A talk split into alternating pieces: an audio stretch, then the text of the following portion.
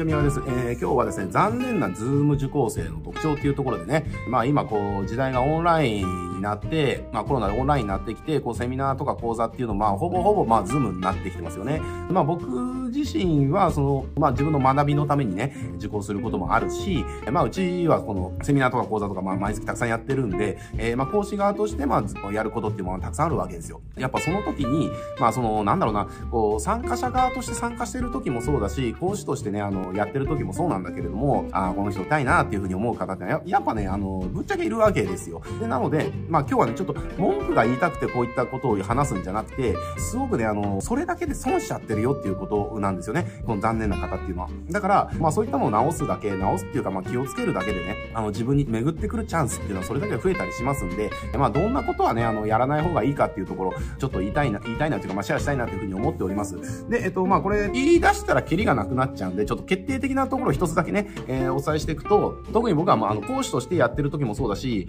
えー、参加者として参加してる時もそうなんだけれども、いや、これはないでしょって思うのが、なんかめちゃくちゃ食べながら受講してる人。例えばこう、ね、ズーム画面で、なんかこうめっちゃバクバクバクバク食べてるみたいなね。なんだろうな、なんかあの、健康上の理由で、えっと、ちょっと血糖値とかの問題であの、チョコとかこまめに食べる人とかいるじゃないですか。だからそういったのは別にいいですよ。そういったのは別に。だけれども、なんか、明らかになんかこう菓子パン開けてもうむさぼり食べてるとか、なんか、丼を食べてるとかね、いるんですよね。あの、多分ね、ズームのセミナーとか、あの、講座とか受講した経験がたくさんある方は、一度や二度は多分見たことあるんじゃないかなって思うんですよ。まあ僕はその参加もするし、えー、講師もするんで、おそらく普通の人よりもそのズームでそういったセミナーとか講座っていうところの、いろんな人のを見てるんでね。まあまあ、結構いるんですよね。で、これね、何が問題かっていうと、まずそもそも、周りに迷惑をかけてるっていうことに気づいてないことが問題だよねっていうことなんですよ。これじゃあ、ズームで参加してる時って、あの、まあもちろん講師がスライドを、まあシェアしてる時っていうのは、まあまあそのスライドにまあ意識がいくと思うんですけれども、やっぱりその参加者の画面っていうのは、あの、見えてたりするわけじゃないですか。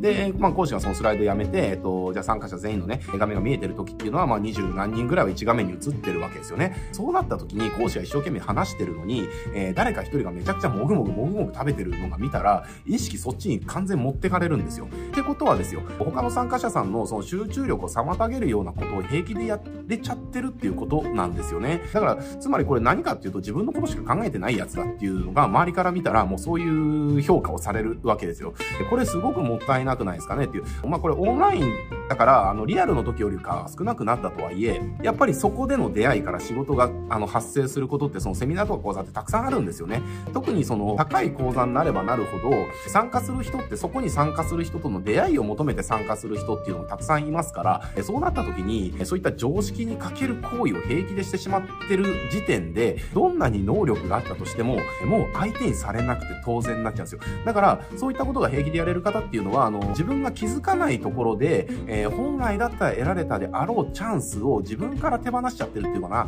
えー、遠ざけちゃってるんですよね。だし、あとはその、なんでしょうね、まあその、もぐもぐ食べちゃう方で、まあこれ、えっ、ー、と、講師側から、えっ、ー、と、さっきはあの、受講側から言わさせてもらった意見なんですけれども、あの、講師側から言わさせてもらうと、まあ講師側もめっちゃ気になるわけですよ。あ、こいつなんか食ってんな、みたいな感じで。なんかね、あの、眠くなっちゃってるのはまあ別にどうでもいいかなって思うんですけど、まあ、ね、あの、一生懸命聞こうとしたからこそ脳が疲れて眠くなっちゃってるな、みたいなね、感じもあるだろうし、まあもしかしたら退屈だかもしれないから、いや、じゃあもうちょっとこういう風な話を気をつけようっていう、まあその場で改善っていうのできるからね、いいんだけれども、もぐもぐ食べちゃってる方っていうのは、あの、なんだろうな、画面の動きもあるし、なんか、あ、これ何食べてんだろうみたいなのなんかこう無意識で気になっちゃったりとかね、するんで、気になるわけですよ。で、気になるっていうことはやっぱりあの、伝える内容に意識が集中しないから、やっぱり話す内容の価値っていうのはなかなか上げづらいっていうのかな。えー、やっぱその場のひらめきっていうのが出てきにくくなっちゃうわけですね。なので、まあそういったのもあるから、ちょっとまあやめてほしいなっていうところはすごく感じますよね。まあそんな感じで、えっ、ー、と、これ、誰の得にもなってない。あの、同じ参加者は、えー、そっちに意識持ってかれたら、そういうやっぱその、講師が話してる内容とか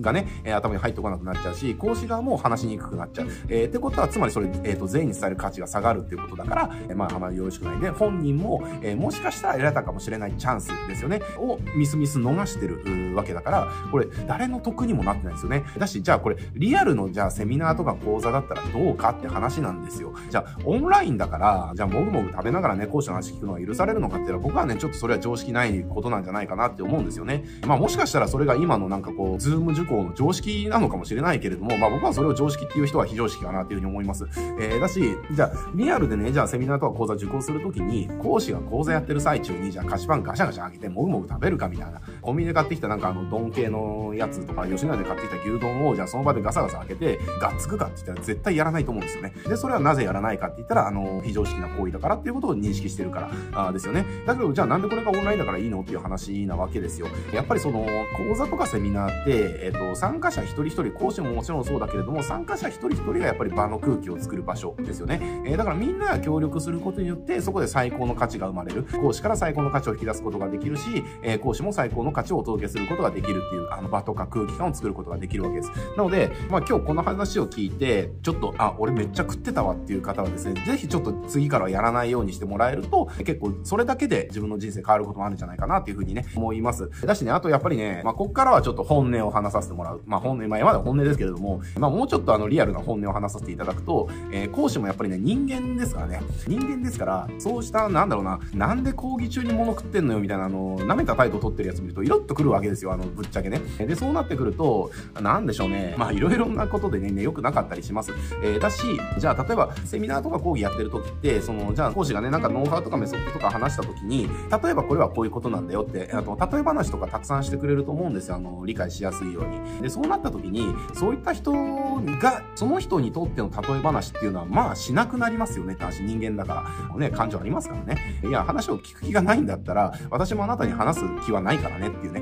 まあ感じだと皆さん。だけれども、実はその真逆で、講師としてね、すごくありがたいなと思う参加者さんって、まあ講義中だからね、当然ミュートしてくるからその発言とかできないし、あの、返事とかもできないんだけれども、ちゃんと頷いてくれてる方とかっていうのは、講師としてはめちゃくちゃ助かるっていうか、あの、ありがたいですよね。えー、やっぱりその、講師側からすると、これ、リアルのセミナーの時って、なんとなくもう場の空気感とか雰囲気で、あ、理解あんまできてないなとか、あの、あ、理解すごく進んだなとかっていうのは、その、なんか、なんか空気でわかるんだけれども、ズームってわかんないですよ、その空気が。だから、あの、これ理解できてんのかなとか、あの、分かってんのかなっていうところが、えー、ずっとね、こう画面に向かってみんな、こうじゃないですか。えー、これがね、あの、24個ぐらいザーって並んでるから、あの、え、これ通じたのかなみたいな、あの、分かってくれたのかなみたいな感じで全然わかんないですよね。だからそういった中で、あの、講師が話してる時に、こういうふうにね、頷いてくれる人いると、あ、ちゃんと聞いてくれてるんだなとか、ちゃんと分かってくれてるんだなっていうね、えー、ことが講師側から分かるので、例えばじゃあなんかこう理解を深めるための例え話とかするときっていうのは、やっぱりその人が一番理解できる。例えばじゃあその人が何かビジネスやってるっていうんであれば、例えばじゃあ何とかのさんのビジネスの場合っていうのはこういうふうに使えたりしますよねっていう感じでなったりするわけですよ。